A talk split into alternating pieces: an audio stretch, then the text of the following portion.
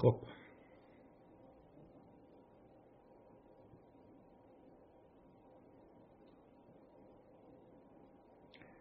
شب همه عزیزان بخیر. فکر کنم که ارتباط برقراره چون من می‌بینم که پیام هایی میومد و فکر کنم که صدا و تصویر قاعدتا باید مناسب باشه. البته یه مقدار احساسم اینه که تاریک نمی‌دونم چرا.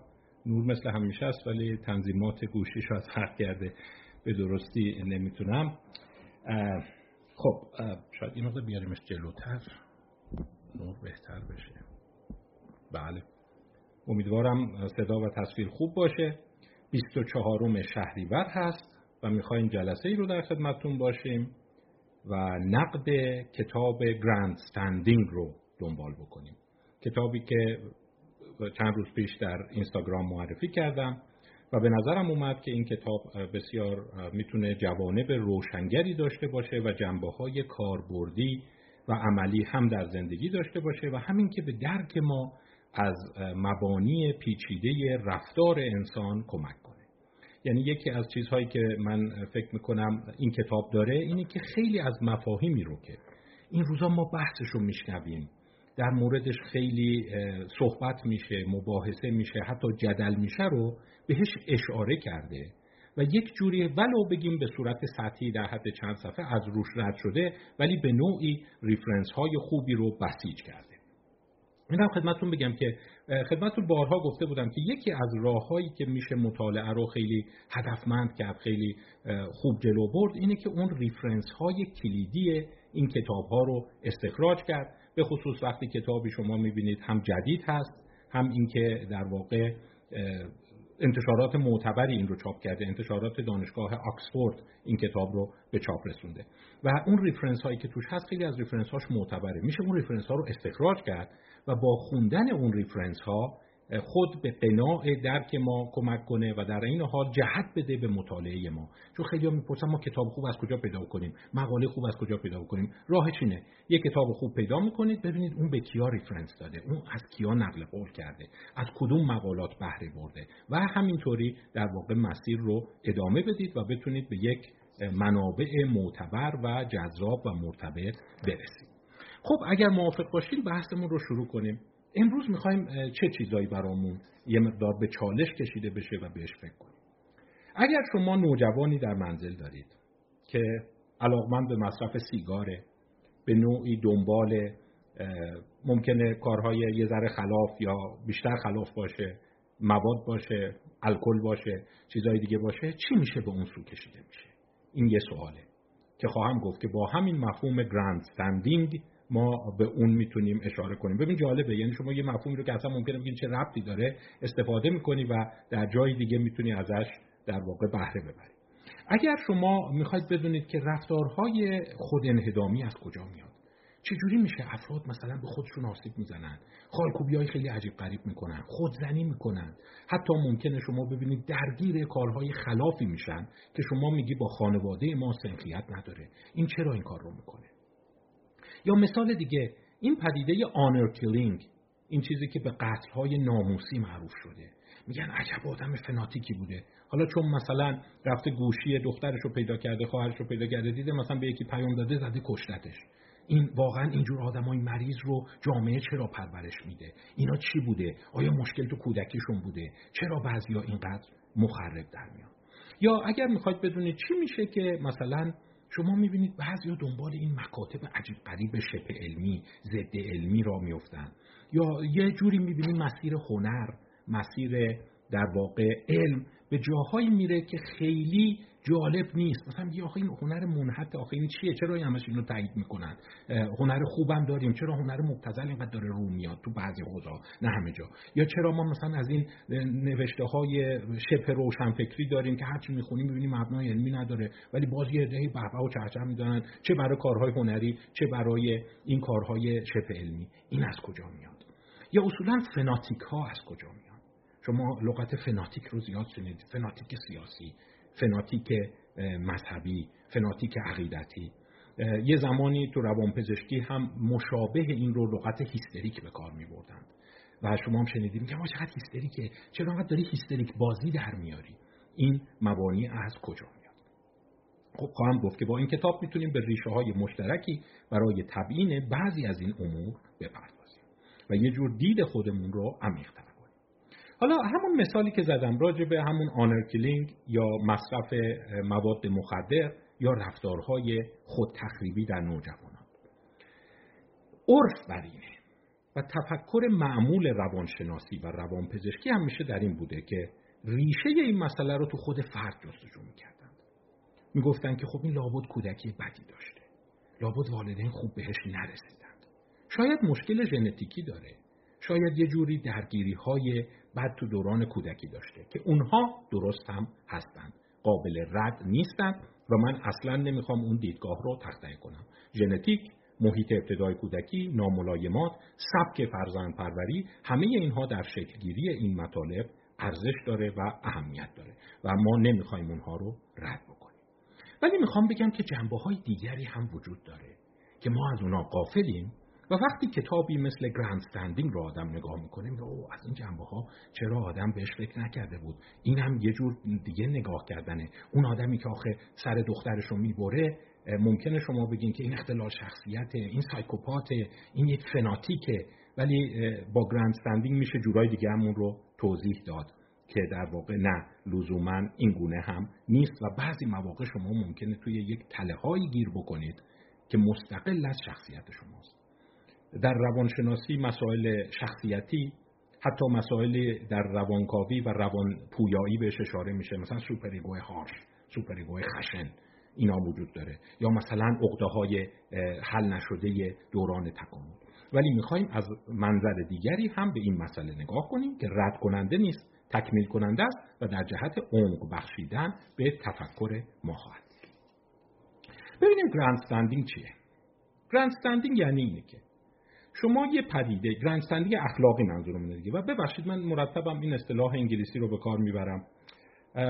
شاید بگیم خودنمایی ولی معادلی دقیقا براش پیدا نکردم.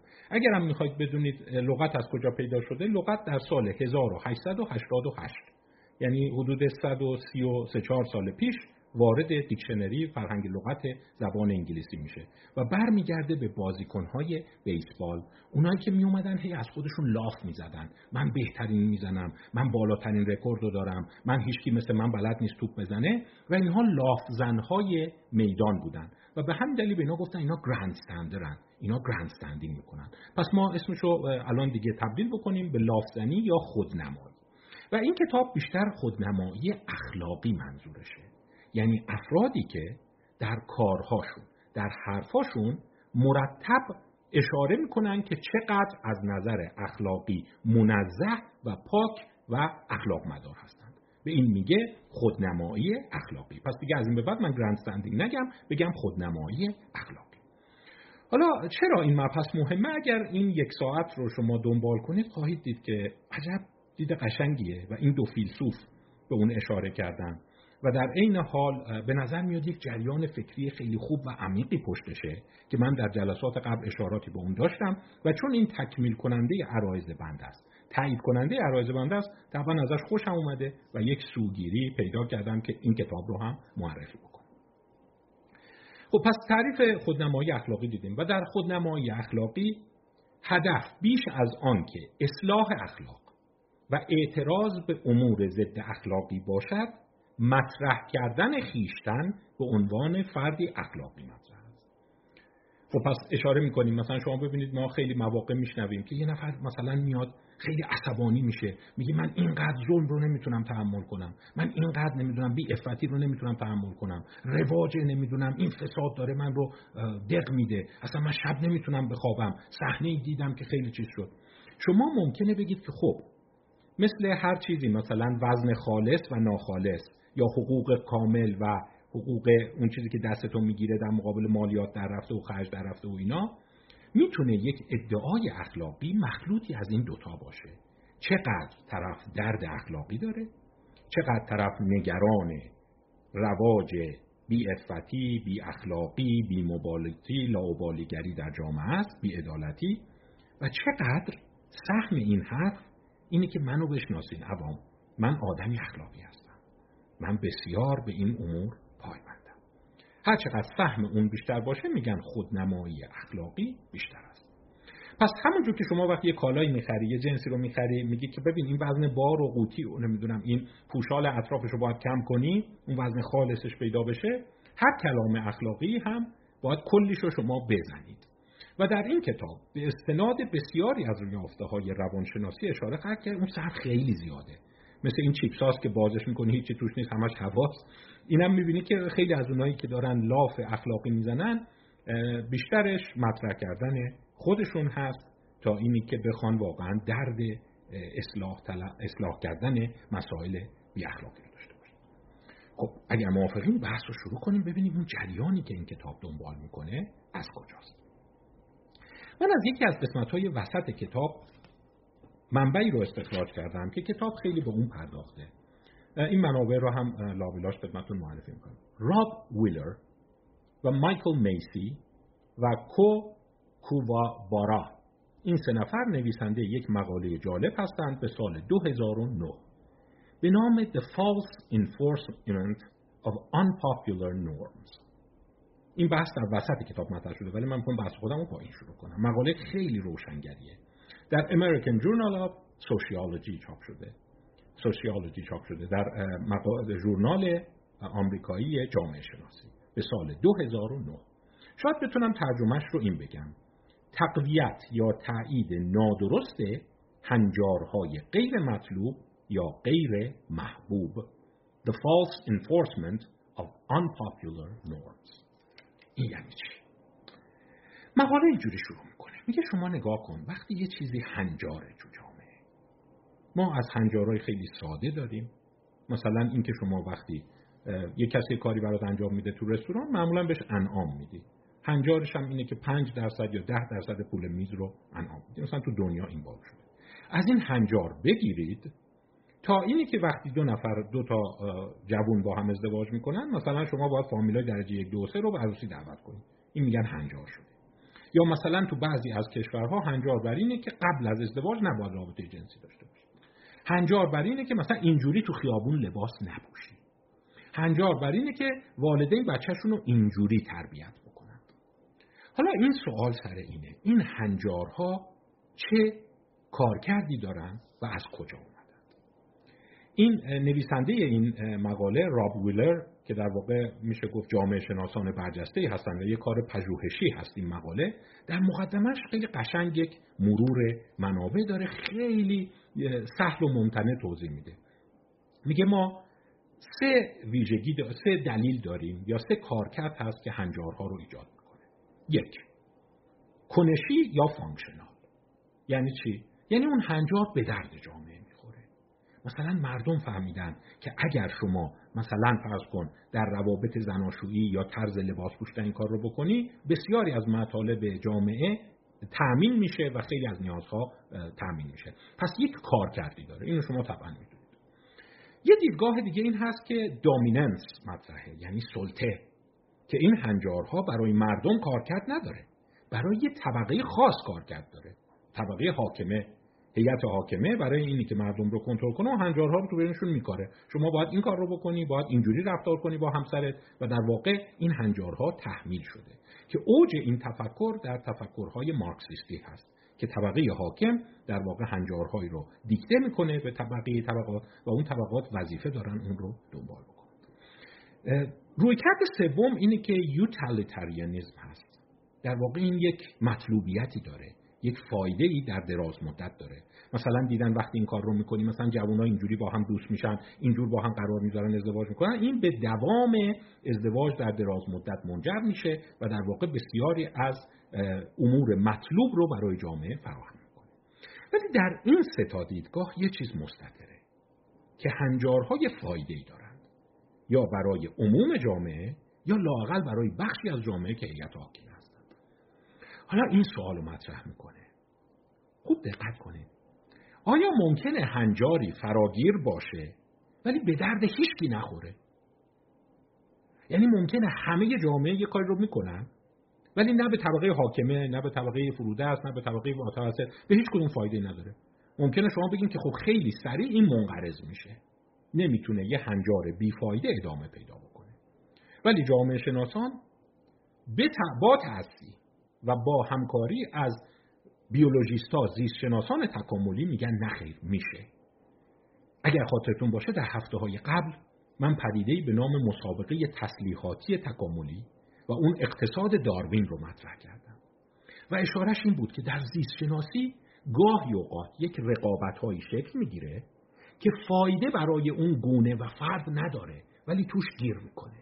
مثل بزرگ و بزرگتر شدن دوم تابوس و حتی از مفهوم یاد کردم به نام فیشریان رانوی فرار فیشری که از اسم رونالد فیشر میاد که در واقع می‌گفت که این حیوانات توی یک رقابت تنگاتنگ گیر می‌کنند برای اینی که خط مقدم بمونند نفر اول بمونند منابعشون رو در جهت اون صفت که صفت موقعیتی است بسیج می‌کنند. همون مثالی که قبلا گفتن شما می‌خوای نفر اول باشی هی منابع تو بسیج می‌کنی که بری نفر اول بشی. دیگران هم برای اینکه از شما بزنن جلو موقعیت اول پیدا کنن اونا هم منابعشون رو می‌ذارن. گفتیم مثلا زیاد درس خوندن تو کنکور خرج کردن سنگین در مراسم عروسی یا ماشین هایی که به تدریج دارن بزرگ و بزرگتر میشن اینا می‌تونن هنجارهایی باشن که هیچ فایده برای کس نداره ولی مثل یک تله شما توش گیر می‌کنید. خب اگر مسیر رو دنبال کنید فکر می‌کنید امیدوارم قضیه رو بگیرید که اون مواردی که خدمتتون گفتم مشروب خوردن و سیگار کشیدن جوونا قتلای ناموسی یه سری علوم و هنرهایی که به نظر شما همچین ارزشی هم نداره ولی عین چی شکوفا میشن و این فناتیک ها از کجا میان؟ اینا در واقع به نظر میاد که می‌تونیم با مکانیزم های تله های اجتماعی اینا رو توضیح بدیم یا بخشش رو توضیح بدیم. پس نیازی نیست همش به کودکیشون همش به صفاتشون بریم همش به شخصیتشون بریم. می‌تونیم به جایگاهشون بریم. این جمله که میگم جایی نخوندم ولی ذهن خودمه. که در واقع باورم بر اینه که فناتیک بودن صفت نیست موقعیت است. این رو من از خودم گفتم ولی برگرفته از ایناست. یعنی شما میگی این فناتیکه چرا فناتیکه؟ آدم فناتیکیه. نه آدم فناتیک نیست. جایگاه فناتیک داریم. جایگاه هیستریک و در نتیجه اون جایگاه رادیکال از صفات درونی طرف نمیاد. از اون جایی که وایساده و به واسطه تله های در هم تنیده اجتماعی میاد. حالا به این دیدگاه توجه کنید. شاید بهش اعتقاد پیدا کردید و به دردتون خورد تو زندگی. خب ببینیم اون نویسنده ها اون ویلر راب ویلر و همکاران چه مکانیزمایی رو بیان می‌کنن برای اینکه شما یه هنجاری گل بکنه ولی به درد نخور یعنی می‌بینی یه چیزی فراگیر میشه ولی هیچکی ازش سود نمی‌بره. و کار یک گروه توطعهگر هم نیست. یک سه مکانیزم مطرح می‌کنه. قشنگ. مکانیزم اول. ترجمهش رو عضو می‌خوام. بر نخوره بهتون. میشه رفتار گله‌ای. Herd behavior. Herd behavior رو کی مطرح کرده و خیلی خوب پرورونده توی این قضیه؟ ماتیو سالگانیک اگه یادتون باشه من یه دونه وایس و یک فایل داشتم توی اینستا و تلگرام. چه می‌شود؟ بعضی ها گل می‌کنه و به پژوهش متیو سالگانیک اشاره کردم که با دانکن واتس انجام داده بود. که در واقع موسیقی های مختلف و تو گروه های مختلف پخش کرده بود. دیده بود یه موسیقی که مشهور میشه. یه چند نفر لایکش می‌کنن. چند نفر شروع می‌کنن دانلود کردن. اون سریع رتبهش میره بالا. بقیه هجوم میارن و به اون بیشتر گوش میدن. حالا جالبه این از اسم اثر ماتیو استفاده می‌کنه که هم اسم خود ماتیو سالگانی که مسئله ربطی به خود ماتیو نداره. گفتیم این به متا در انجیل برمیگرده که در واقع داراها داراتر میشن و ندارها ندارتر. خب در این رفتار گله اینو میگه. میگه یادتون باشه من چند جلسه دارم میگم. انسان موجودی است به شدت تاثیر پذیر یعنی یک چیزی که تکامل به ما داده اینه که از هم نوع خودمون وحشتناک تاثیر میپذیریم و خودمون هم حواسمون نیست که تاثیر میپذیریم. پس میگه یکی از راههایی که یک هنجار می‌تونه سریع رشد بکنه ولی به درد هیچ کس هم نخوره در واقع آن پاپیولر باشه ولی در این حال نرم بشه هنجار بشه اینه که به واسطه متیو افکت جلو میفته موقعیت اول پیدا می‌کنه بقیه هجوم میارن و اون میره بالا. مثالایی که میشه زد خیلی از مواقع میگن تو بازار بورسه. وقتی یه دیگه کالا یه بورس یه سهمی رو میرن می‌خرن این باعث میشه قیمتش بره بالا. قیمتش که میره بالا همه احساس می‌کنن این سهم خوبه پس هجوم می‌برن اونو می‌برن. و این همینجور میره بالا. ما در تاریخ یه پدیده ای داریم. میشه در واقع مانیا یا جنون گل لاله که یک دوره در هلند حتی گل لاله این بلا میاد سرش. همین هویجی که الان هست دیدین یه دفعه قیمتش رفت بالا. یه دفعه کردن حالا به دلیلی حالا می‌تونی بگی توطعه بود می‌تونی بگی سودجویی بود یا می‌تونی بگی تصادف بود یک متیو افکت بود. تو بین خوراکی ها همه یکی دفعه چه افتاد که هویج مثل این که اثرات جالبی در جلوگیری از کووید 19 داره. مردم خریدن قیمتش رفت بالا قیمتش رفت بالا باعث شد توجه بهش بیشتر بشه هجوم بهش بیشتر بشه سرمایه‌گذاری توش بیشتر بشه همینجوری بره پس این می‌تونه هرد بیهیویر بعضی از نرم ها رو اینجوری توضیح بده که چی میشه؟ لباس یه دفعه به یک سمت حرکت می‌کنه. نمی‌دونم یه چیزهایی مد میشه. روش دوم. پس اولی شد رفتار گله دومین پدیده. Pluralistic ignorance. Pluralistic ignorance. نادانی متکثر یا نادانی فراگیر. این چجوریه شما همتون رفتید تو مهمونی؟ هر کسی خسته شده. حوصلش سر رفته می‌خواد بلند شه. پس چرا بلند نمیشه؟ میگه جلو بقیه بلند شم خداحافظی کنم زشته. یا یک بحثی من در واقع توی اینستاگرام گذاشتم مکالمه ها کی ختم میشن؟ دو نفر نشستن هر دو حوصلهشون سر رفته هر دو خسته شدن ولی دارن مکالمه رو ادامه میدن. دیدی پژوهش کردن دانیل گیلبرت نشون داده بود که اکثر مکالمه ها اینجوری میشه. چرا این اتفاق میفته؟ بهش میگن pluralistic ignorance یا نادانی یا ناآگاهی متکثر. یعنی همه فکر می‌کنن اون یکی یه جور دیگه فکر می‌کنه. حالا شما ممکنه بگین مگه میشه؟ آره شده. مثلا تو مهمونی همه می‌خوان برن شام بخورن همه نشونه ولی خجالت می‌کشن. میگن اگه من بگم بقیه یه چی فکر می‌کنن؟ که اونم داره همین رو فکر می‌کنه. و همه دارن به یک چیز فکر می‌کنن یا از یه چیز مخالفت می‌کنن ولی همه به خاطر رودرباسی از اون یکی یا نگرانی از اینی که توسط اون یکی چگونه قضاوت خواهم شد این مسئله رو در واقع انجام نمیدن. پس این میشه pluralistic. ignorance نویسنده مثال جالبی می‌زنن. میگن مورد یک و دو بسیار شکننده است. گل لاله تا ابد رشد نمی‌کنه. شما نمی‌تونی چند قرن از راه گل لاله پول دراری یا هویج همینجوری نمیمونه. بالاخره رونقش میفته یا تو مهمونی هم یکی که یه ذره ممکنه از نظر ژنتیکی با بقیه فرق داشته باشه. یا شخصیتی اون صد و میشکنه. بلند میشه میگه آقا بریم دیگه. خسته شدیم بعد بقیه ما خدا رو شکر این یکی گفت دیگه ما به تأسی از اون یا به اینی که اون صد و شکست میریم جلو. مثالی که می‌زنن میگن این همون داستان لباس امپراتور هانس کریستیان اندرسون هست که همه دیگه این رو شنیدید دیگه. یک خیاط رندی برای اون پادشاه یا امپراتور ادعا می‌کنه لباسی ساخته که فقط افراد به روایتی حلال زاده و به روایت دیگر درستکار می‌تونن اون رو ببینن و در واقع لباسی هم ندوخته بوده.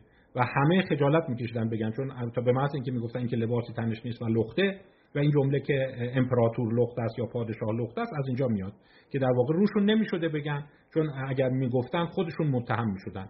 پس همه فکر می‌کردن که خودشون تنهایی دارن امپراتور رو لخت می‌بینن. در صورتی که همه می‌دیدن هیچ کی نداشته. تا اینکه اون کودک کوچولو برمیداره میگه اه پادشاه که لخته و بعد صد میشکنه و همه شروع می‌کنن خب این میگه که هنجارهای غیر محبوب به واسطه یه تلنگر یا یه ضربت توسط گروه هایی که تکانه ای هستن میشکنه ولی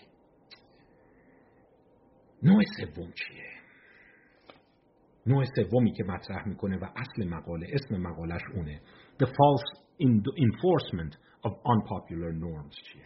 میگه این مکانیزم سومی هست که در اون این گونه است که افراد نه تنها سکوت می‌کنند مثل همون حالت قبلی ناآگاهی متکثر بلکه عمدن برای آنکه متهم نشوند اون هنجار را تشدید می کنند جمله رو یه بار دیگه بگم. اشارش بر اینه که افراد با وجود اینی که خود آن هنجار را قبول ندارند از آن جهت که متهم نشوند آن هنجار را نه تنها تایید بلکه تشدید می کنند به این جمله دقت کنید. چون این اساس گرندستندینگ رو می‌سازه. حالا مثال این می‌تونه اینجوری باشه. اگر بخوایم مثال بزنیم. مثالش اینه که اگر همون داستان امپراتور رو برگردیم نه تنها افراد هیچی نگن بلکه شروع کنند خیلی از لباس تعریف کردن و اون کسی که میگه امپراتور لخته شروع کنند به اون حمله کردن. تو فلان فلان شده تو مسائل اخلاقی داری تو حلال زاده نیستی. و در واقع پیکان حمله رو به سمت اون اقلیتی که مخالف اون هنجار هستند و می‌خوان هنجار رو بشکنن برگردونن آزمونش چجوری بوده؟ تو این مقاله دو تا چیز رو پژوهش کرده که البته اینو بهتون میگم پژوهش های شبیه این هست. این یه عده رو جمع کرده. داستانش اینجوریه. شما پدیده آش سولومون آش رو شنیدید. سولومون آش خیلی وقت پیش حدود هفتاد سال پیش این پژوهش رو کرد که یه در نشوند یه چند تا خط روی دیوار انداخت سه تا. و میگفتش که آیا این قد این هست یا بلندتره یا کوتاهتره. منتها بقیه همدست بودند و همدستا مثلا می‌گفتن اینا یه اندازن یا این بلندتره در صورتی که این گونه نبود. و اون کسی که ازش آزمایش به عمل میومد او تایید می‌کرد. این میشه چی؟ همسوی این همون رفتار گله است. ولی این نویسنده ها متوجه شدن یه اتفاق دیگه هم میفته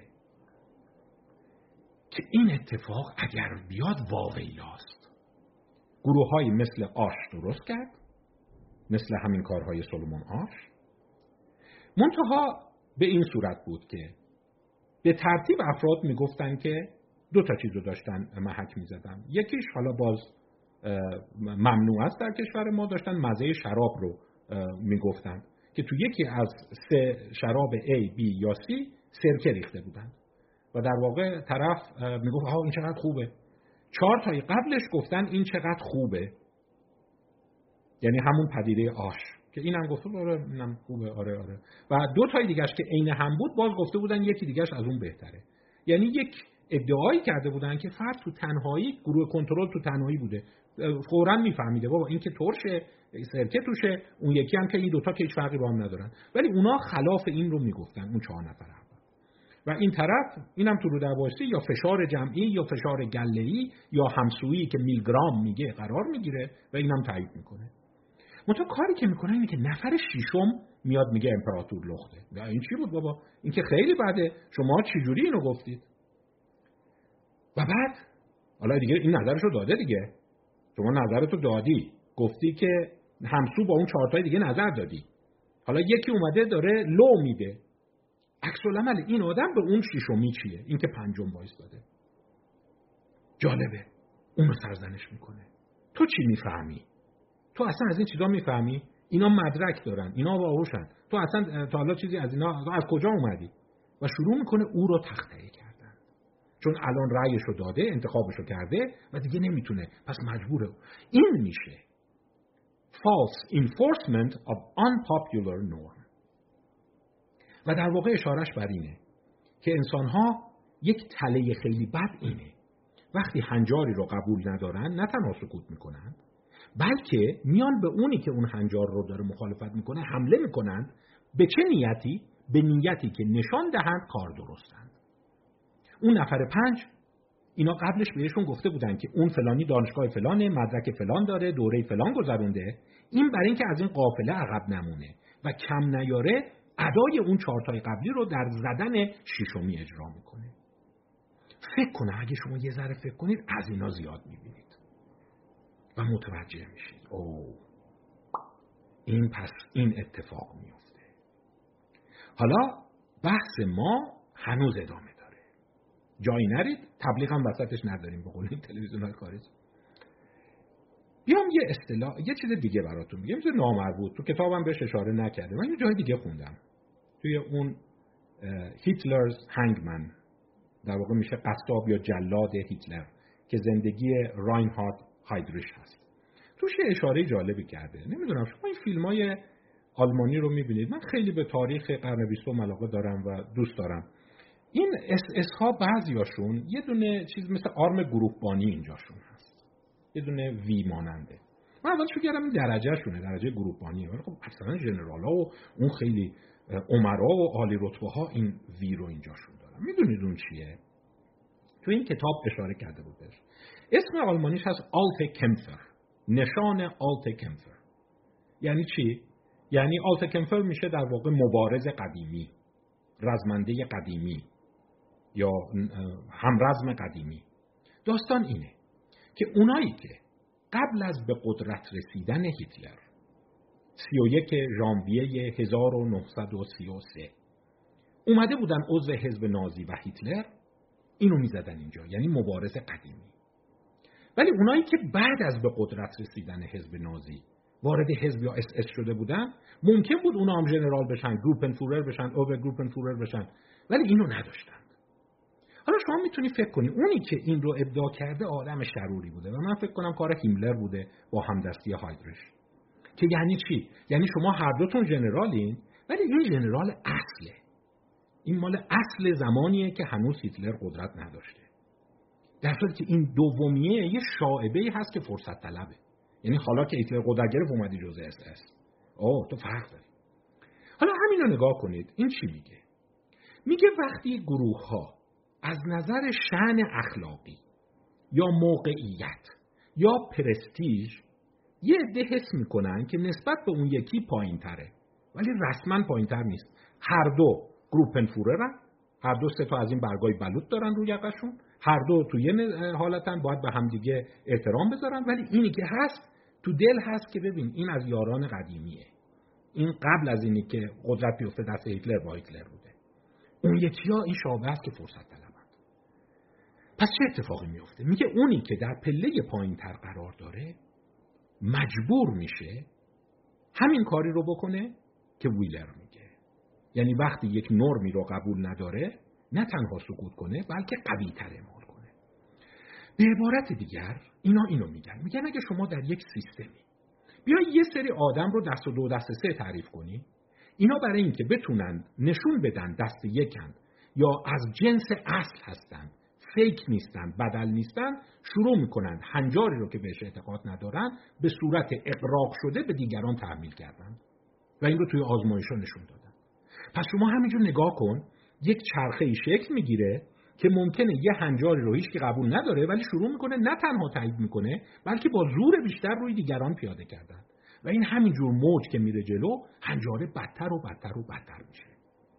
یه بیان ساده دیگرش اینه. حالا دقت کنی من تو ادامه صحبت ها اینو خواهم گفت.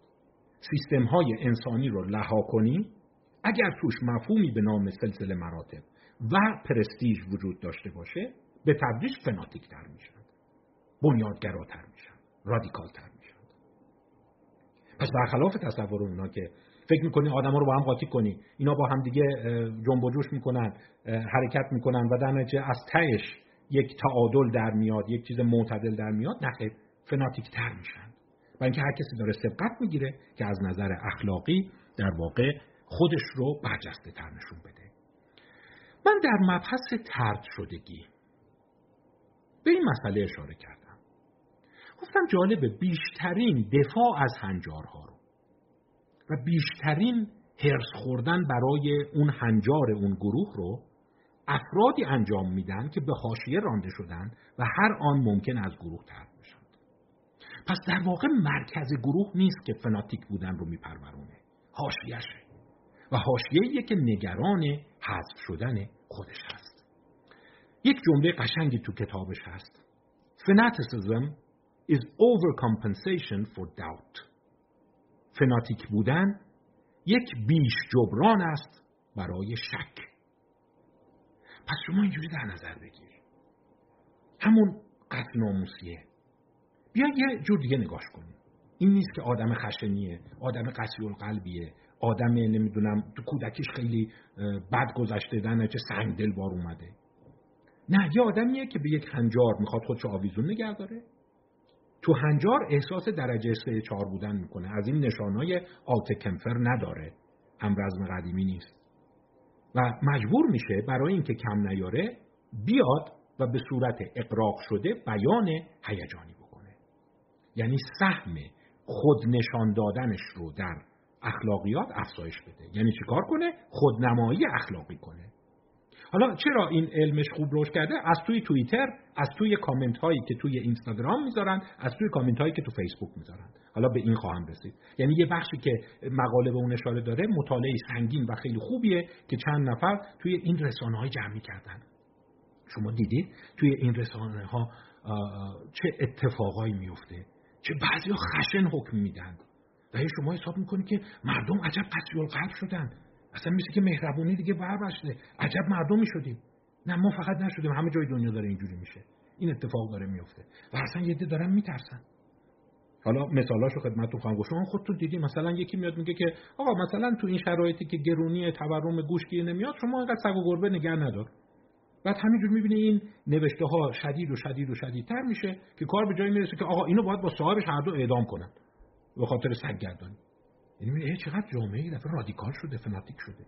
این رو میگه با مکانیزم false enforcement of unpopular norm می‌تونیم توضیح بدیم.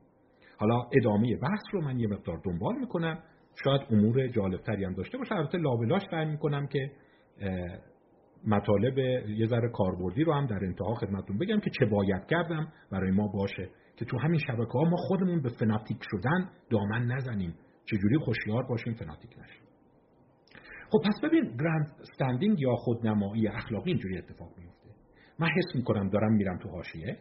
از این نشانا ندارم. سیستم داره من رو درجه دو می‌کنه. من یه کار می‌کنم. مجبور میشم یک بیان در واقع اقراق شده تر اخلاقی مطرح کنم. و جوری مطرحش کنم که حتما دیده شم.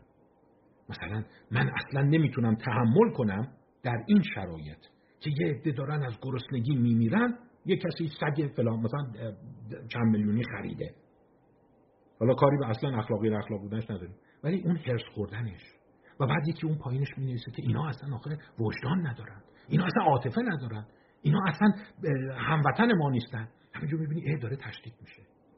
حالا اونی که اون پایین اون کامنت رو گذاشته چقدر هدفش اینیه که نشون بده منم جز اینام؟ آلت کمفرم از در اخلاقی دیگه. یعنی ما همه اینا داریم تازه به دوران رسیده اخلاقی داریم دیگه. من خیلی غیرتی ام من قیورم و بعد این حرکت می‌کنه. حالا جالبه که نویسنده ها تو این کتاب اشاره می‌کنن که این عین یک چرخدنده مرتب افزایش پیدا می‌کنه. یعنی شما برای اینکه متهم به بی غیرتی متهم به بی اخلاقی متهم به بی افتی نشی مجبوری اینو اصطلاحا رمپ آپش کنی. یک ادعای اخلاقی شدیدتر بکنی. و همینجوری این میره بالا میره بالا و به سمت فناتیک شدن میره. حالا چرا الان داره خیلی اتفاق میفته میگه برای اینکه سرعت تعامل تو شبکه‌های اجتماعی بالاست. یعنی شما مثلا این دفعه می‌بینید 500 تا کامنت تون میاد و این کامنت ها به سمت رادیکال شدن حرکت می‌کنه. خب. حالا قبل از اینی که بحث رو ادامه بدم یک اشاره مختصری به یه مطلب دیگه هم می‌کنم. این مطلب اهمیت داره. این یه ذره دیدگاه ماها رو روشنتر می‌کنه و موضع ما رو روشن می‌کنه. سوالی است که در واقع نویسنده ها در این کتاب پرسیدند. آیا اونی که داره خودنمایی اخلاقی می‌کند می‌داند شعافه؟ می‌داند داره این کار رو می‌کنه که خودش را مطرح کنه یا باور دارد که صادقانه دلسوز اخلاقیات در جامعه است. کدام یک و این به یک سوال خیلی کلیدی در روانشناسی روانپزشکی علوم شناختی برمیگرده. به نام مقوله خودفریبی. Self deception یک انبوهی از منابع اون. به عنوان مثال من یکی رو که می‌خوام بهتون معرفی کنم توی ژورنال Behavioral and Brain Sciences نوشته شده. 2011 این دیگه سمبولشه خیلی هم بهش استناد شده. و در واقع هر جا نام خودفریبی است اسم این دو نفر میدرخشد. ویلیام فون هیپل و رابرت تریورس اینا فقط نیستن مطرح کردن. آلفرد میل مطرح کرده. بروس هود مطرح کرده. خیلی افراد دیگه مطرح کردن. ولی این خیلی خوب جمع‌بندی کرده یه مقاله یه حدود 15 صفحه با کامنت هایی که بقیه نوشتن شده 50 صفحه. در Behavioral and Brain Sciences 2011 به نام The Evolution and Psychology of Self-Deception.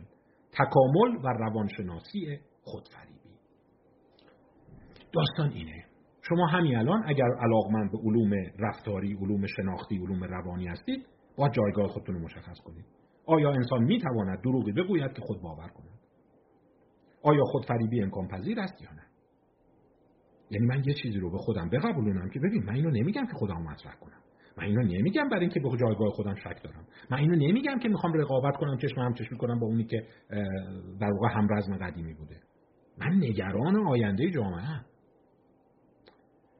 آیا انسان ها وقتی در خلوت خود هستند خیلی صمیمی خیلی اعتماد دارن. بهش بگم ببین این حرفا شعافه دیگه. خودت که اینقدر معتقد نیستی. اینا رو داری می‌زنی که جلو دیگران خودتو خوش رقصی کنی دیگه. ها اینه اینه. او چه خواهد گفت؟ آیا خواهد گفت آره دور زمون است دیگه. آدم تظاهر به اخلاق می‌کنم تظاهر به پاک دامنی می‌کنم تظاهر می‌کنم خیلی نگران افت جامعه یا اینو خواهد گفت؟ یا اینی خواهد گفت نخیر من کاملا اعتقاد دارم. اگر شما به رویکرد دوم اعتقاد داشته باشید شما به تئوری self-deception خودفریبی ممکن است معتقدید. فون هیپل رابرت تریورس بروس هود آلفرد میل همه اینا معتقدن که میشه. آره. این یه لازمه دیگه هم داره.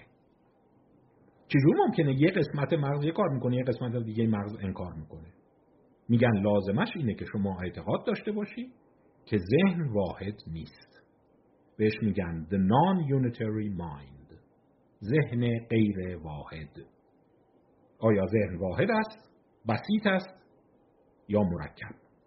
یعنی شما چندین نفری که این تو هستی که این چندین نفر با هم زد و بند می‌کنن فراکسیون تشکیل میدن این برای اون می‌زنه اون آقا رو که خراب می‌کنه. یا اینکه یه نفره که همه چی هست. اگر یه نفر باشه دیگه خودش که نمی‌تونه خودش رو فریب بده. ولی تو این دیدگاه اینه که ذهن واحد نیست و بخشای از ذهن می‌تونن بخشای دیگر رو فریب بدن. بریم معرفی کتاب یه دونه. موافقین؟ این از اون کتاب خواندنی هست ذهن آدم رو خراب می‌کنه. The Self Illusion وهم خیشتن. How the Social Brain Creates Identity. چگونه مغز اجتماعی هویت ما را می‌سازد. 2012 نوشته بروس هود بروس میگه اینی که شما حس می‌کنی این تو یه نفر هست. یه آزرخش مکری هست که واحده و حرفاش یکیه و چیز نداره. این محصول یک فرایند اجتماعی است و در واقع سلف شما اون خیشتن واحد شما یک تصویر مجازی است. همونطور که ما در پشت آینه های محدب در فیزیک می‌گفتن تصویر مجازی تشکیل میشه در ذهن ما تصویر مجازی از خیشتن واحد شکل. شما می‌تونی به این معتقد باشی می‌تونی نباشی. اگر نبودی جهت دیگه ای رو تو روانشناسی باید بری. مسیرهای دیگه رو باید بری کتابهای دیگه رو بخونی روان درمانی های دیگه رو در واقع دنبال بکنی. ولی اگه اینوری هستی مسیر عوض میشه. من موضوع خودم رو آشکار کنم. آره من واضحا اینوریم معتقدم سلف واحد نیست و خودفریبی کاملا امکان پذیر است. یعنی انسان ها می‌تونن به خودشون دروغ بگن بدون که خودشون حواسشون باشه دارن به خودشون دروغ توی کتاب بروسود یه آزمایش جالب دیگه هم کرده. گفته نه تنها این خیشتن ما مجازی است از افراد سوال کرده کجاست؟ یعنی آزرخش مکری کجاست؟ من کجا خودم اسم شما یه لحظه الان فکر کنید. شما کجایید؟ و یه دونه آدمک داده بود دستشون گفته با ماژیک علامت بزن. اکثر مردم گفته بودن تقریبا اینجاییم. اینجا. ما اینجاییم. منتها در فرهنگ مدرن شهری غربی. یعنی شما نگاه کنید تصویر مجازی که من هستم و من زنده ام و جهان رو دارم می‌بینم و دارم تصمیم می‌گیرم این کجاست؟ نیست می‌کنید اینجاست تقریبا. اینجا این وسطه. همه اینجوری نیستن. بعضی اینجاست. تو بعضی فرنگ اینجاست. اینجوری دیگر رست کردن. و از اون عجیب تر چه در بعضی بیماران چه در آزمان اصلا تو بدنشون نیست جلوتره. این جلو داره راه میره. حتی میگه این بالاست. از این بالا داره پایین رو نگاه می‌کنه. شما این حالت های اتوسکوپی رو داری. حالت هایی داری که مثلا حس کنه روح از بدنش خارج شده. یعنی اون حتی تصویر مجازی که میگه آینه محدب می‌سازه اون ذهن ما می‌سازه می‌تونه بیرون جمجمه ما ساخته شده باشه. این یه دیدگاه گفتم ذهنتون رو خراب نکنم آه. خب پس در واقع میشه این خودفریبی رو بهش نگاه کرد.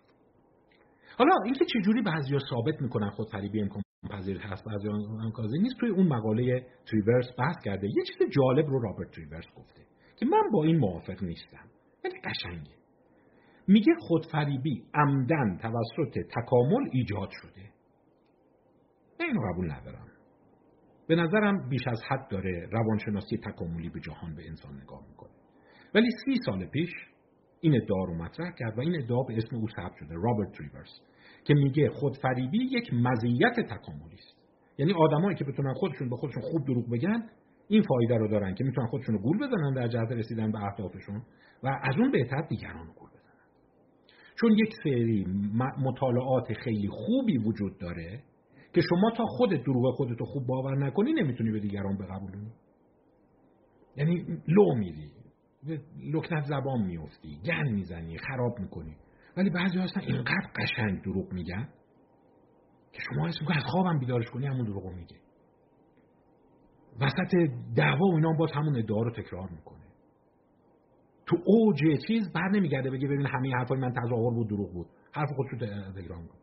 میگه این امکان پذیر نیست مگر اینکه خودت رو تونسته باشی گول بزنی. و معتقد بود این ارزش تکاملی داره. موجوداتی که می‌تونستن دیگران رو خوب گول بزنن اونایی بودن که خودشون امر بهشون مشتبه می‌شد. و اینا میگه که پژوهش های هست. حالا وارد این بحث نمیشم. شاید اصلا یه بحث دیگه کتاب دیگه بخوایم معرفی بکنیم. مثلا میگه که چه شکلی ما می‌تونیم بفهمیم که این چقدرش خودفریبیه. این به چند مسیر پژوهش اشاره داره. مثلا self affirmation self affirmation research تایید خیشتن. میگه هر موقع افراد رو اومدن با زمین سازی با القا اون صفاتش رو تایید کردن دیدن خودفریبی کم شده. یعنی مثلا همونی که مبارز قدیمی نیست ولی بهش گفتن شما خیلی شجاعی شما خیلی وفاداری شما از بهترین اس اس ها هستی اون گاردش رو داده پایین. پس معلوم شد این گارده. یا یه کار دیگه می‌کنن میان برای طرف بار شناختی ایجاد می‌کنن. از صد هفت هفتا کم کن. این مسائل ریاضی رو اونجا حل کن و بعد نظر اخلاقی بده. یعنی ذهنش یه دیگه درگیر باشه. خب اگر ذهنش جای دیگه درگیر باشه در واقع اون کنه خودش رو بهتر نشون میده. یا تست های سریع حافظه ناخودآگاه و اینها. دیگه وارد این بحث نمیشم. اجازه بدید بحثمون رو ادامه بدم. ولی اینا چیزهایی هست که به صورت فهرستی و سریع توی این کتاب بهش اشاره کرده توی کتاب خودنمایی اخلاقی در ادامه اشاره مبسوطی داره مبسوط که نه یعنی چند صفحه‌ای داره. به یک ادبیات جالبی که باز ما داریم. و اونم اینه که افراد نه تنها خودفریبی می‌کنن بلکه خودفریبی های قهاری هستند و اونم داستانی هست که اصطلاحا بهش میگن پدیده بهتر از میانگین. داستانش هم به این صورته. از هر کسی بپرسی جایگاه اخلاقی چجوریه خودش رو بالاتر از میانگین میگه. اکثریت مردم جایگاهی برای خودشون قائلن که امکان پذیر نیست. یعنی نمیشه که همه تو دهک اول اخلاق باشن. بالاخره یه دم با تو دهک پایین اخلاق باشن. پس چجوریه که همه اون بالا قرار می‌گیرن؟ و چند تا پژوهش بامزه در تاریخ هست. مثلا یکیش یه پژوهش که حتی پژوهش نیست نظرسنجیه. رفتن از مردم پرسیدن که به نظر شما اوجی سیمسون میره به بهشت یا نه؟ کار روزنامه ایه 19 درصد گفتن آره. 81 درصد گفته نه میره جهنم. اوجی سیمسون حالا این ما باش درگیر نیستیم. اوپرا وینفری چطور؟ حالا اونایی که ماهواره نگاه می‌کنن خانم وینفری رو می‌شناسن. اوپرا 66 درصد گفتن این میره به بهشت. مادر ترزا رو چجور؟ مادر ترزا. 79 درصد گفتن میره به بهشت. خودتون چقدر میرین به بهشت؟ 87 درصد. یعنی اکثریت مردم شانس بهشت رفتنشون رو بیشتر از مادر ترزا می‌دونن. یعنی یه جوری خودشون رو اصاله اخلاقی می‌دونن. که اشاره قشنگی تو کتاب کرده. میگه وقتی صحبت از اخلاقیات میشه ما خودمون رو یک very special specimen یک نمونه خاص اخلاق می‌بینیم همه ما معتقدیم به شدت اخلاقیم و این امکان پذیر نیست جز از راه خودفریبی چون شما اگه با... مثل همون پدیده دانین کروگره دیگه که اون هوشش خودش رو بالاتر می‌بینه. حالا یه پژوهش دیگر رو نام برده. اینم پژوهش قشنگیه. تو ریفرنس هست و این رو چند جای دیگه هم چون اشاره کردن و این رو استخراج کردم من نظر اومد چیز بامزه حتی اسم قشنگی هم داره. behind bars but above bars. پشت میله ها ولی بالاتر از بقیه. می‌دونید behind bars در انگلیسی یعنی پشت میله ها یعنی زندانی بودن. above bars یعنی بالاتر از استاندارده. میگن یارو خیلی above bar ه خیلی استانداردش بالاست. پس behind bars but above bars. این رو کنستانتین سدیکیدس یک فرد بسیار جالب هست. حالا با کارهای او بیشتر آشنا خواهیم شد در زمینه نوستالژی. کارهای خیلی قشنگی کرده. در British Journal of Social Psychology 2013 چاپ کرده. Prisoners consider themselves more pro-social than non-prisoners. زندانی ها خودشون رو از مردمی که بیرون آزادن حتی اخلاقی تر می‌دونند. تو این پژوهش چیکار کرده؟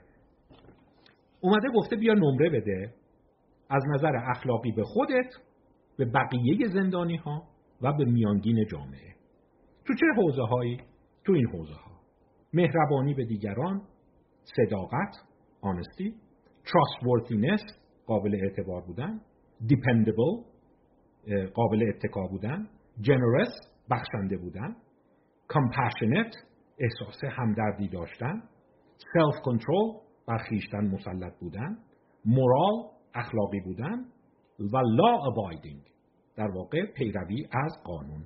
پس این صفت های اخلاقی رو اومده بود از زندانیا پرسیده بود بود به خودتون نمره بدین به بقیه زندانیا نمره بدین به میانگین جامعه هم نمره بدید و مقیاسش منهای پنج بود تا مثبت پنج زندانی ها حالا بدون اینکه بخوایم توهین بکنیم بهشون بالاخره همه انسان هستن اونا هم یک حالا خواهیم دید تو اون مباحث اراده آزاد و مسئولیت و بیشتر اینا هم زندانی هایی بودن به خاطر سرقت، خشونت، پرخاشگری، زد و خورد، مصرف مواد، قاچاق مواد و تجاوز به عنف زندانی بودن. به طور متوسط دو شماره خودشون رو در همه این حوزه ها بالاتر از بقیه تو اخلاق می‌دونستند. فقط تو تنها جایی که معتقد بودن نه پایین تر از میانگین جامعه بلکه در سطح جامعه هستند law abiding پیروی از قانون. یعنی وقتی ازشون پرسیدن که چقدر صادقی چقدر دلسوزی چقدر همدردی چقدر قابل اتکایی چقدر آدم اخلاقی هستی تقریبا دو شماره از پنج شماره خودشون رو بالاتر از بقیه دونسته بودن. فقط یه جایی که گفته بودن در سطح بقیه گفتن پیروی از قانونمون یه ذره میلنگه یعنی اینقدر خودفریبی می‌تونه فراگیر باشه. خب یا مثال دیگه که تو کتاب زده میگه که از دانشجوها پرسیده بودن مثلا از این از اینا خیلی زیاده. حالا این دیگه مقاله خیلی تاپی نیست. اون بیهایند بارز پشت میله ها مقاله خوبیه. خیلی جا بهش اشاره کردن. که یعنی حتی سنف زندانی هم خودش از میانگین آدمایی که تو خیابون دارن میگردن خیلی اخلاقی تر می‌دونه. و همینطور از بقیه زندانیا جالبه. این نیست که مثلا احساس کنه زندانی جماعت تاقصیر جدا گفتن نه معتقد بقیه زندانی همه دروغگو و چاخان و کلاش من یکی اینجوریم و یعنی هر کسی خودش رو قصاره فضیلت می‌بینه. از افراد پرسیده بودن که حاضری چقدر برای یک خیریه گل بخرید که برسه به خیریه سرطان. 83 درصد دانشجوها گفته بودن من حاضریم. گفته فکر می‌کنی همکلاسیتون چند تاشون حاضرن 53 درصد. یعنی به طور متوسط شما فکر می‌کنی که شما پیش قدمی در کمک به محرومین و خیرین و اینا ولی بقیه به طور متوسط. و در عمل فقط 43 درصد گل خریده بودن. یعنی همه لاف زده بودن. خب پس این یه نظریه است. تا اینجا کار نگاه کنیم. اون نظریه گسترش هنجارها به خاطر تله های اجتماعی. نظریه خودفریبی که خیلی از چیزها خودفریبانه اتفاق میافته. شما در واقع دست خودت نیست. پس حواست باشه اگر شما داری موعظه اخلاقی می‌کنی یا کسی رو می‌بینی که داره موعظه اخلاقی می‌کنه سریع او رو به تظاهر و ریا متهم نکنی. و حواست باشه تو خود شما هم هست تو خود منم هست. منم الان بخشی از صحبت هایی که دارم می‌کنم بی برو برگرد در جهت مطرح کردن خودم. نمی‌تونه باشه. برای اینکه اصلا همش این نیست که مثلا درد جامعه دارم و می‌خوام اندیشه رو رشد بدم. امکان نداره. برای اینکه این قانون میگه امکان نداره. همه چی ناخالصی داره. و شما باید این آگاهی رو به خودتون داشته باشید و بدونید بقیه هم دارن. حالا اینکه چه کار کنیم یه ذره صحبت خواهم ببخشید اینو از وقتم عقبم. مبحث طولانی شد. باز یه مبحث دیگه ای هست. اونم مبحث قشنگیه. به نام کنفابولیشن داستان سرایی حالا این رو هم باید من باید جداگانه مطرح کنم که انسان ها وقتی کارایم می‌کنن براش علت های داستان سرایانه علم می‌کنن. یعنی کنفابولیشن هم پس یه اصطلاح دیگه است که اگر شما به دیدگاه خودفریبی به دیدگاه واحد نبودن ذهن معتقد باشی معتقدی که همسو هستی که انسانها بسیار اهل داستان سرایی هستند. یعنی لاف می‌زنن دیگه. و چند پژوهش خیلی مشهور هست. من قبلا این رو توی جا معرفی کردم توی کارهایی که قبلا توی اینستا گذاشتم بوده. خیلی قشنگه به نام Choice Blindness and Attitude Reversal on a Self-Transforming Survey. که lifting the veil of morality برداشتن نقاب اخلاقی. نوشته یوهانسون و حال هست. و داستانش اینه. این کار قشنگیه. حالا فقط سریع اشاره می‌کنم توی اینستاگرام هست و به صورت مبسوط توضیح دادم. اینو یوهانسون سوئدی انجام داده. از یه رفته مسائل اخلاقی پرسیده. آقا با سخت جنین چقدر مخالفی؟ فکر می‌کنی اینایی که نمی‌دونم مثلا رفتارهای جنسی اینجوری دارن با چیکار کرد نمی‌دونم به نظرت اینایی که تو خیابون مثلا چی می‌کنن چقدر باید مجازات کرد بیا اینجا علامت بزن. طرف علامت زده جلو خودش علامت زدن. منتها یه کار شعبده بازگونه کرده. آخر سر که اومده تموم کنه گفته ببخشید دو تا سوال جامون خیلی سریع برگه عوض میشه و یه برگه ای رو که قبلا پر کرده نشون میده به طرف. به طرف توسط خیال می‌کنه خودش پر کرده. و میگه این دو تا سوال مونده بود. خب حالا نگاه کن. به نظرت درست پر کردی دیگه. ایناست. چهل درصد فقط فهمیدن که عوض شده. 60 درصد گفتن بله بله درست. بعد اونایی که عوض شده رو به چالش کشیده. شما یعنی مثلا موافق سخت جنین هستی؟ شما موافقین که با اونایی که سخت جنین می‌کنن این کارو بکنیم؟ بله بله بله. و شروع کرده علت گفتن. نه تنها نفهمیده نظرش رو عوض کردن بلکه اومده روش علت هم گفته. برای اینکه اینجوری باید باشه. اگه این کارو بکنی این اتفاق تو جامعه میفته. اصلا نباید این کار کرد. یعنی خیلی سریع روی تصمیمی که خیال کرده خودش گرفته این کار کرده. همین نویسنده یوهانسون در سال 2005 تو مجله ساینس یه مقاله با مزه دیگه چاپ می‌کنه. اینش یه ذره شیطونیه. قشنگه ولی. یه در آقایون رو میشونه عکس دختر خانوما رو بهشون نشون میده. عکسای کوچولو عکسای پرسونلی اصطلاحا. میگه به نظرت این زیباتره یا این زیباتره دوست داری با این مثلا دوست بشی یا با این دوست بشی؟ مثلا گفته این داشته که منتها باز با هم مشابهت بازی اینا رو عوض می‌کرده.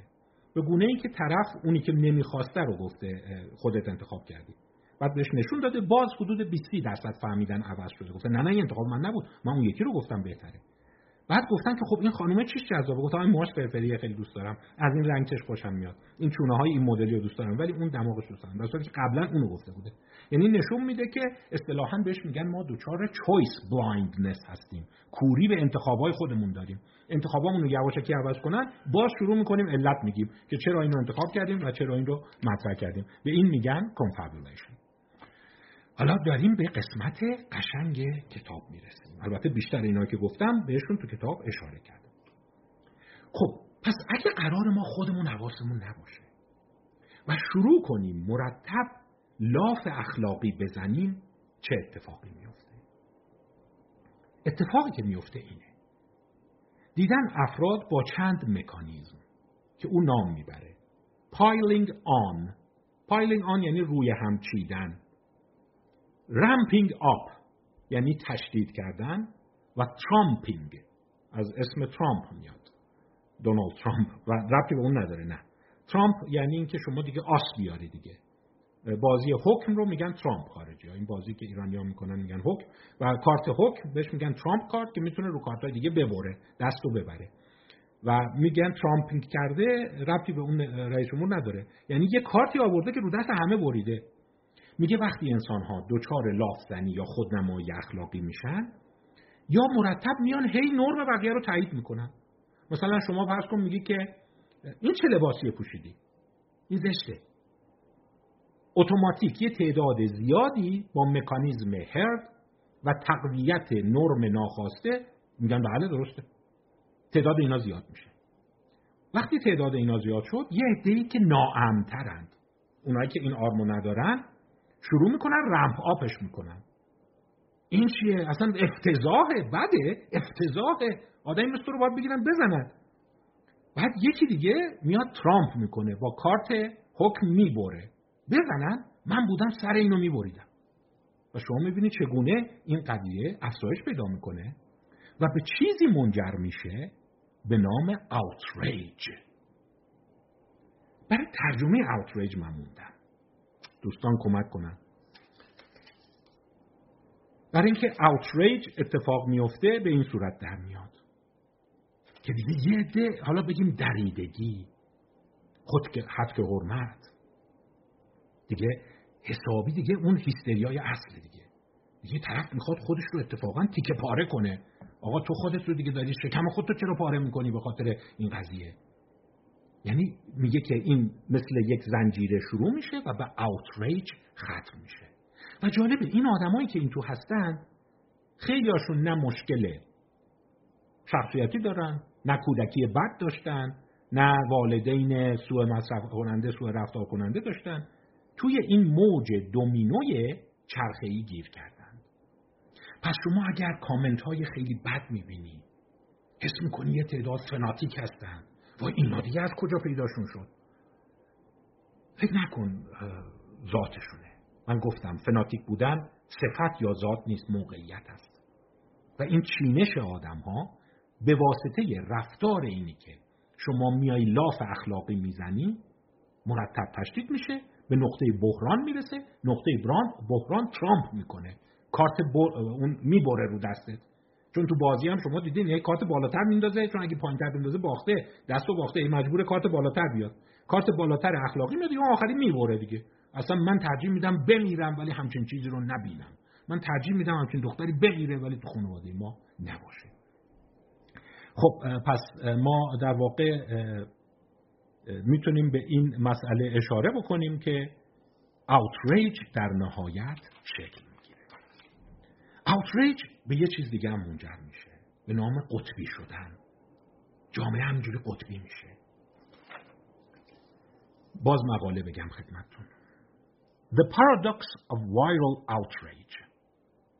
تناقض یا پارادوکس گفتم اوتریج رو موندم چی بگم دریدگی حد حرمت مصری.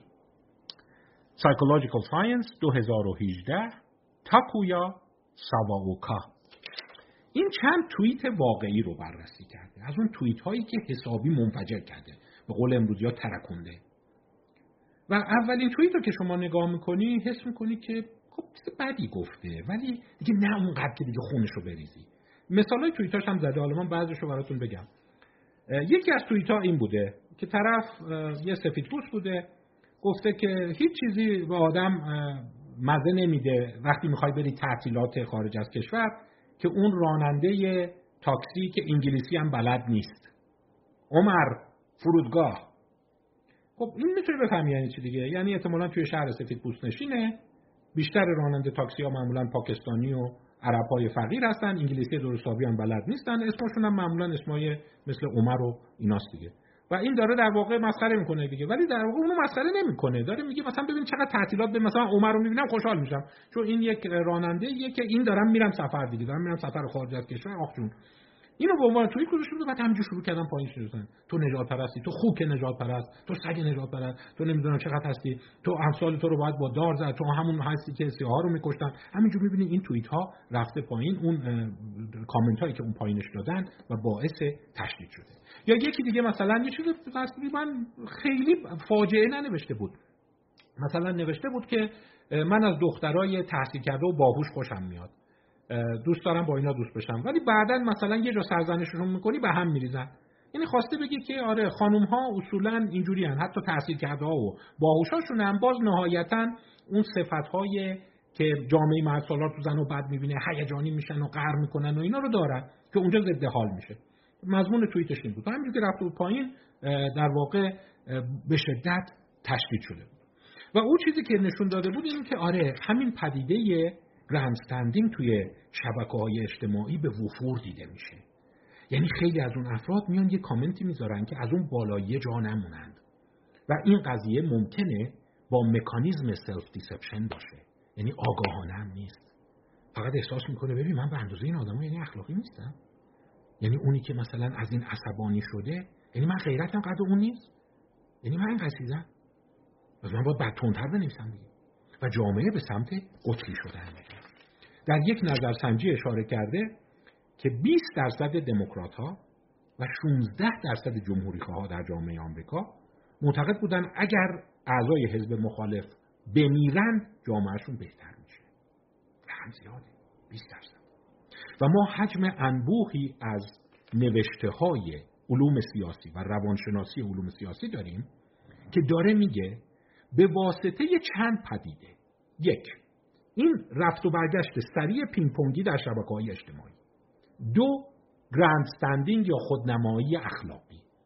سه عدم باور انسان ها عدم آگاهیشون به اینی که این پدیده ها بخشیش ناخودآگاهه و خود شما بهش وقوف نداری تشدید می‌کنن و جامعه رو به سمت قطبی شدن حرکت میدن پس اینا می‌تونه یک تهدید باشه و در عین حال می‌تونه یک خبر خوب باشه. انسان ها اونقدری هم که نشون میدن بد نیستن. موقعیت اون جایی که وایساده خرابش کرده. و شما خیلی هم چیز نکن. بعضیا یه چیزایی میگن نمی‌دونم. ببین با کیا شدیم 80 میلیون نفر؟ اینا کیان دیگه؟ اینا هموطن ما خجالت می‌کشه. از هر جناحی فرقی نداره. ولی حواستون باشه که این قطبی شدن اجتماعیه. قطبی شدن اجتماعی حالا یه عده دارن میگن. بعضیا میگن جامعه قطبی تر نشده. این رو داریم. ولی بیشتر منابعی رو که من دیدم و امیدوارم بعضیش هم خدمتتون معرفی بکنم معتقدن نه جوامع داره به شدت قطبی تر میشه و چند مکانیزم توشه. یکیش اینه که عدد ان بالا رفته دیگه. شما می‌بینید توییت های میلیونی داریم. و یادتون باشه هفته قبل من گفتم که خوندن توییت های طرف مقابل کمکی به نمی‌کرد. اینی که من بیام مثلا دید اونم بشنوم. بذار توییت اونم بخونم. حالا مثلا این گفته این کار غیر اخلاقی کرده بذار در واقع مال اونم بشنوم. یکی گفته نخی خود غیر اخلاقی است. عملا دیدن اتفاقی نمیفته خب پس دیگه کم کم عرایزم رو تموم بکنم. بیایم به چند نکته فردی برسیم. حالا همون ممکنه بعضی بگن خب داستان نوجوانه چی شد؟ اون چرا سیگار می‌کشه؟ اون چرا الکل می‌کشه؟ الکل مصرف می‌کنه؟ جواب وقتی تو گروه های همسال قرار می‌گیرند اخلاقیات می‌تونه به سمت اخلاقیات خاص اون گروه باشه. یعنی مثلا تو بچه ننه ای اون یکی میگه نه من خیلی بزرگ شدم. تو آدم محافظه کاری تو ترسویی تو بزدلی اون سیگار می‌کشه. اون یکی برای اینکه نشون بده بزدل نیست و متاسفانه کی این کارو می‌کنه؟ اونی که تو حاشیه است. اونی که اتفاقا آسیب پذیرتره. میاد حرکت شدیدتر می‌کنه. و برای همینه که یک گروهی از نوجوان ها به هم میفتن شروع می‌کنن کارهای شدیدتر و مخربتر انجام دادن. این با همون مکانیزم تقویت ناخواسته نرم های بد اتفاق میفته یعنی این نوجوان نه لزوما اختلال شخصیت داره نه لزوما بیماره نه لزوما دو قطبیه نه لزوما اختلال ADHD بلکه به نظر میاد توی این تله های جمعیتی گیر کرده. و در واقع این تله های جمعیتی رو باید بتونیم بشکنیم. اون آدمی هم که قتل ناموسی می‌کنه خیلی از مواقع همینه. اون فناتیک بنیادگرا هم خیلی از مواقع همینه. چه باید کرد؟ قبل از اینی که بگم چه باید کرد شما اونوریش هم می‌تونید ببینید دیگه. اونی که گفتم این آرم رو ابداع کرده بوده تو حزب نازی و اس اس حالا یا تصادفی این کارو کرده یا از رو هوشمندیش بوده خیلی آدم شروری بوده. برای اینکه بعدا اونایی که این آرم رو نداشتن خیلی قصی قبل در اومدن. چون دیگه اونا معتقد بودن که لابد حالا بقیه فکر می‌کنه های هیتلر من اونقدر های هیتلر نیست ها پس من نشون میدم که من چقدر به پیشوا وفادارم حالا من نشون میدم من چقدر دو آتشه هستم. و در واقع این همین جور این چرخه رو تقویت می‌کرد. من چند تا پیشنهاد دارم که تو این چند دقیقه آخر خدمتتون میگم. روز فکر کنید. نمی‌خوام بهتون منتقل بکنم ببینم همه مطالب رو اگر گفته باشم به این پیشنهاده برسم. بله. یک مسئله دیگه یا هم مطرح کرده در کتابش که این رو هم من چند جای دیگه بهش اشاره کردم. اینم پدیده جالبیه. میگه در کنار همین خودنمایی اخلاقی ما یه اصطلاح دیگه هم داریم. اینم بشناسید خوبه چون تو راهکارهایی که چند تا هست می‌خوام به این اشاره بکنم. Humble bragging. Humble bragging یعنی چی؟ یعنی در واقع خودنمایی فروتنانه. و معتقد اینم یه سبک معیوب دیگه است. اینم توش شما گیر می‌کنید. فقط گراند استندینگ یا خودنمایی اخلاقی نیست. Humble bragging. Humble یعنی چی؟ فرو افتاده فروتن. و brag یعنی چی؟ یعنی از خود گفتن. این کدومه؟ اونیه که میایی یه مصیبت یه گرفتاری یه بدبختی تو میگی؟ ولی درش مستطره که تو اینقدر خوشبختی که اینو داری. مثال آها این رفته ماشین ما زدن آینش شکسته. پنجاه میلیون آینه است. باید ما بدیم پنجاه میلیون آینه بدیم. خب در ظاهر داره از بیچارگیش میگه بدبختیش میگه ولی شما می‌تونید تصور کنید این چه ماشینی که آینش پنجاه میلیونه. پس لابد ببین ماشینش چقدر چند میلیارده. این میشه هامبل آقا این خونه ما مگه گرم میشه؟ و این بیبرقی و اینا؟ کوله روشن کن چند تا کوله بازی. یعنی خونهمون ببین چه مساحتی داره. آقا ما اصلا نمی‌دونم اصلا فرصت نمی‌کنم که این مزاحمه رو درک کنم. یعنی ببین چقدر طرفدار دارن که همه مزاحمن. هامبل برگینگ هم همین جوری با همین مکانیزم ها می‌تونه رشد بکنه. حالا بیایم بگیم چه بکنیم. من چند تا رو فهرست کردم. یک. حواسمون باشه که هر پیام اخلاقی می‌بینیم بخشی از وزن اون و بخش قابل توجهی از وزن اون مطرح کردن خیشتن است. بی چه در خودمون چه در دیگران همینی که اینو بدونی یه ترمزه. وارد این رقابت نمیشی. مثل همون بازی حکم دیگه. شما فکر کن که این هدف برد و باخت نیست. این یک ترمزه. دو خودفریبی و عدم آگاهی و عدم بصیرت دیده میشه. پس فکر نکن اون آدم رو می‌تونی یه جای گیرش بندازی و به روش بیاری. یقش رو بگیری. ببین مسخره بازی رو بذار کنار. شما یه ضرب مسئله بی تربیتی هست میگم مربوطه که نمیگم. اونه که توش کلاق هست و نجاست کردن مدفوع کردن رو سر بقیه. میگه اون کسی که به ما نک... این کارو نکرده بود این کلاقه بود. شما می حسو داری که اینی که خودش این همه مشکل داره حالا داره ما درس اخلاق میده این حالا اومده به ما تیکه میندازه. داستانش اینه این مکانیزمش اینه پس حواسمون باشه. این یک تله اجتماعی است. تو دیگران تو خودمون ببینیم و حواسمون باشه این اون حرفه نیست که کسی را که خوابه میشه بیدار کرد کسی رو که خودش رو به خواب زده نمیشه. این حالت سوم داره. این حالت سومش اینه که داره خودش رو میفریبه و خودش رو فریفته و باور کرده. پس خیلی با مچو گرفتن و ایناش نمیشه. هر جا کامنتی دیدید هر جا پیام اخلاقی دیدید در این تلاش که من بیام رمپ آپ پایل آن و ترامپ آپش کنم یه ترمز بذارید. پایلان یعنی منم منتقل کنم. چرا منتقل کنم؟ برای اینکه جا نمونم. رمپاپ چرا؟ برای اینکه طرف مقابل کم نیارم. ترامپ چیه؟ دیگه بحث ببرم. بگم از همه چیز ترم چرا افراد pile up می‌کنند؟ درس چهارم. پس یه ترمز بذاریم. حواسمون باشه خیلی از کارهای ما و دیگران این بالا, بالا بردن یا رقابت تسلیحاتی اخلاقی است که به سمت فناتیک شدن و قطبی شدن میره. به سمت outrage میره. به سمت دریده شدن میره.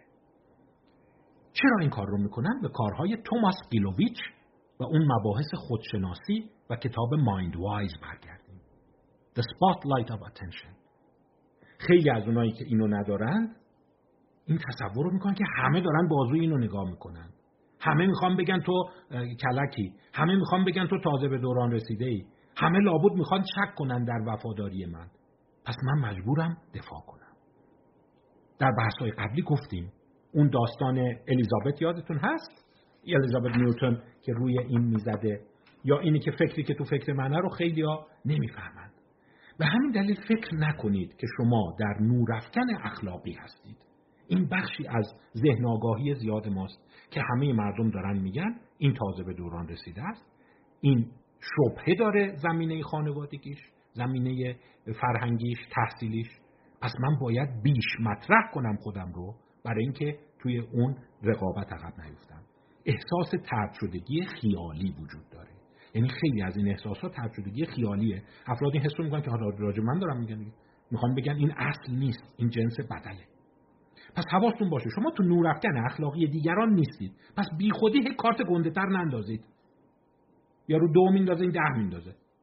دیگه بعضی هم دیدین که دیگه مثلا دو انداخته این با آس خش... با آس حکم می‌بره. حالا این اصطلاح رو بگم بعضی بلده. اینم اینجوری میشه.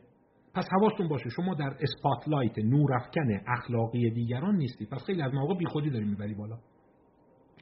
دیگه چه کار کنم؟ کار بعدی. یک شاید بگم آزمایش که نمیشه گفت. یک خاطره شبهه انگیز وجود داره. به سال 1958 برمیگرده. میگن سمپوزیومی بوده.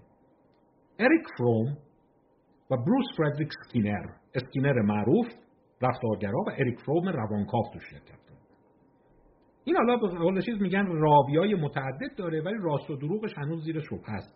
چند نفر تو اون جلسه بودن و ادعا می‌کنن که این اتفاق افتاده. می‌دونید که اسکینر رفتارگراست و از طریق تقویت و شرطی سازی کار می‌کرده. یه یادداشت میده وسط اون سمپوزیوم به اون دبیر جلسه. اریک فروم داشته سخنرانی می‌کرده. میگه که انسان ها کبوتر نیستند. انسان ها رو نمی‌تونی فقط با پاداش و بادوم و اینا رفتارشون رو تغییر بدی. انسان ها پیچیدگی خودشون دارن. اسکینر که مخالف بوده یادداشت رو میده. میگه می‌خوای یه کاری کنم این دستش رو اینجوری بکوبه. به اون چیزه. دبیر جلسه میگه خب شروع کن. اینم شروع می‌کنه نگاه کردن به اریک فروم. میگه نگاه نکردن اونجا بوده. تا اریک فروم دستشو میبرده بالا این نگاه می‌کرد. و تا دستشو میآورده پایین یه علامت تایید می‌داده یعنی شرطیش می‌کرده. و ادعا شده اونایی که در اون چیز بودن چون همه دیگه رفتگان هستند و از این دنیا دستشان کوتاهه و ما نمی‌تونیم صحت و سقم قضیه رو ادعا می‌کنن که این کار رو اینقدر خوب انجام میده. مثلا فروم وقتی دستش کار دیگه می‌کرده بهش نگاه نمی‌کرده. اون رو نگاه می‌کرده. تا دوباره دستش میبرده اینجوری می‌کرده این سری تایید می‌کرده یه اشاره می‌کرده که یک بازخورد بگیره. میگن اینقدر این کار رو می‌کنه که چند دقیقه بعد اریک فروم اینقدر محکم این کار رو می‌کرده ساعت از دستش باز میشه میفته زمین. و مجبور میشه ساعت رو دوباره ببنده. دیگه این داستانیه که هست. حالا پیامش چیه؟ پیامش اینه در تله این قضیه نیفتید. کتاب دیگری هست که این رو به عنوان آخرین کتاب خدمتتون معرفی کنم و رفع زحمت کنم خدمتتون. اونم انتشارات آکسفورد چاپ کرده. و جفری بری و سارا سوبیریج The Outrage Industry. 2014 انتشارات آکسفورد. بخشایشو خوندم سعی دارم بقیهش هم بخونم تمومش کنم. خدمت شما اگر شد معرفیش کنم اگر چیز جالبی داشت. میگه آخه فراموش نکنید یه عده دارن از این راه نون می‌خورند. از طریق این قطبی کردن از طریق هیجان تزریق کردن از طریق اینکه شما رو وادار کنن رو کارت اخلاقیشون کارت گنده تر بندازید. این شومن ها این اینفلوئنسر ها اینایی که رسانه و نام برده حتی در آورده درآمدهای سالانه شونو بعضی سی میلیون دلار 40 میلیون دلار دارن و داستانش هم اینه که فقط میان یه تهمت اخلاقی سر یه چیز بیخود می‌زنن و بعد همینجور معرکه رو شلوغ می‌کنن. که این شما حس نمی‌کنی ما در جامعه زندگی می‌کنیم. من اون شب خوابم نبود. داشتم خفه می‌شدم. این صحنه رو که دیدم. به کجا رفتیم؟ به کجا تنزل کردیم؟ ممکنه شما براتون مهم نباشه. من مهمه. من خودم رو می‌کشم ولی این صحنه رو نمی‌دونم. اینا رو را میندازن. مردم رو تشویق می‌کنن که وارد اون گرند استندینگ بشن. کارت بالاتر بندازن. اونایی که ناامنن وارد بازی میشن بقیه رو می‌کشن و اون دینامیک رو ایجاد می‌کنن. به همین دلیل نکته بعدی که من می‌خوام به شما بگم اینه. وارد این بازی نشید. تو تلش نیفتید. که این داره اخلاق برای من رو می‌کنه. این کلاقه کار این کلاقه به ما رسیده که اینم به ما در واقع دفیکیت کنه تقبض کنه به قول قدیمی من با جوابشو بدم. این فکر کرده کیه که داره به من درس اخلاق میده؟ ولی فراموش نکنید توی این تله میفتید به خصوص تو رسانه های اجتماعی. و تای خطش پایل آن روی هم چیدن کامنت ها پشت سر هم میاد رمپ آپ رو هم بالا رفتن و بدتر از همه ترامپ و نهایتش اوتریج دریده شدن هست پس شما خیلی این پیام های وحشتناکی رو که می‌بینی واقعا توف شما که همچین چیزی آدم بمیره این صحنه رو نبینه. اینقدر مملکت رو اینجوری کردن. این فلانی اینجوریه. این همه چی از بین رفته. دیگه که حرمت ها از بین رفته. نمی‌دونم بی اخلاقیت چجوری شده. من یکی دیگه دارم هرس آتیش می‌گیرم. مکانیزمش رو بدونید. یه مقدار ترمز می‌ذارید روی این قضیه. پس این چند تا بود؟ یه داستان دیگه هم براتون بگم. اینم آخریشه. یه خط کشه گفتم وقتی شما خودنمایی اخلاقی می‌کنی به سمت دو قطبی شدن میره. یه عده میرن این ور یه عده میرن این ور. این وریه خشنتر میشه این وریه خشنتر میشه. این اونو میکوبه این اونو میکوبه و این در واقع فاصله هم بیشتر میشه و یه دم گفتیم بر اساس کتاب صنعت دریدگی یا صنعت حد حرمت نون می‌خورن از این راه. که شلوغش می‌کنن نمی‌دونم. فرض کن یکی حالا رفته عکسی از خودش گذاشته تو اینستا گذاشته یه لباسی پوشیده یه کاری کرده همینجور پررنگ و پررنگترش من تا اینکه تقلیل پیدا می‌کنه به ام الفساد قرن و تمام بدبختی جامعه ازونه و یا این یکی تمام گرفتاریامون تقصیر این آدمه و تقصیر اون اینجوری افزایش پیدا می‌کنه.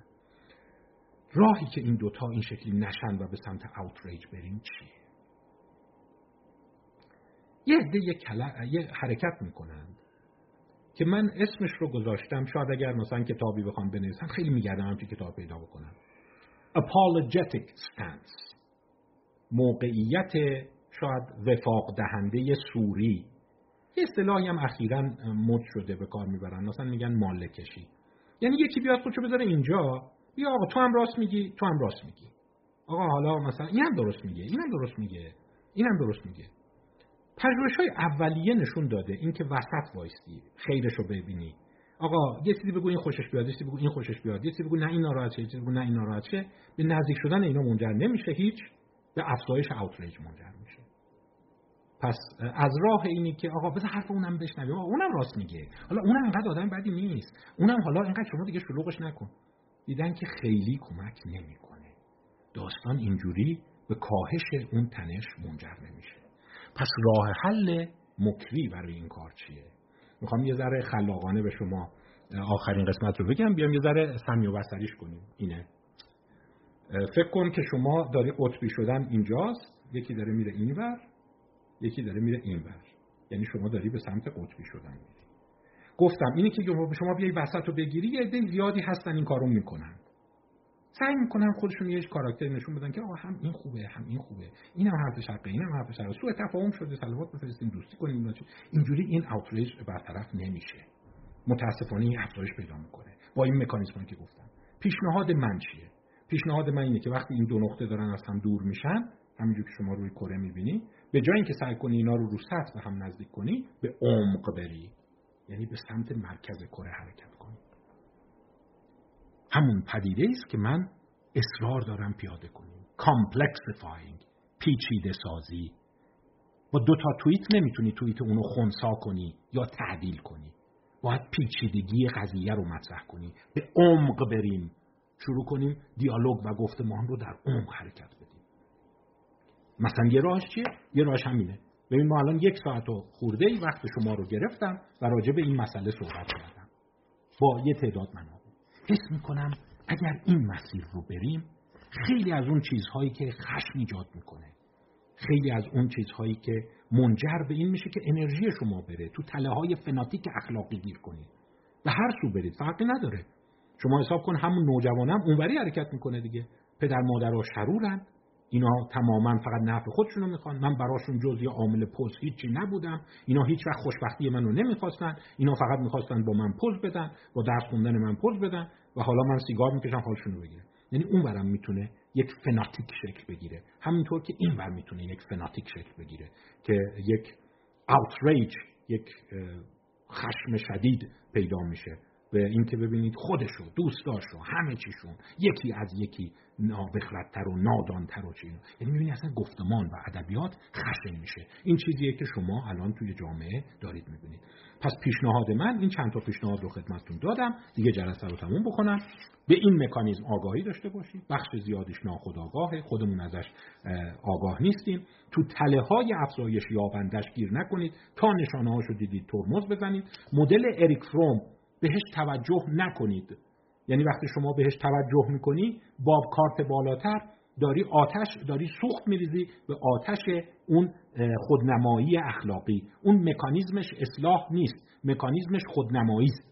و وقتی شما این رو برجستش می‌کنی خودنمایش پررنگتر میشه. شواهد نشون دادن هر چی که بیانات تندتر میشه امکان ریتویت بیشتر شده. مقالش وجود داره. این یکی رو خدمتتون نگفتم.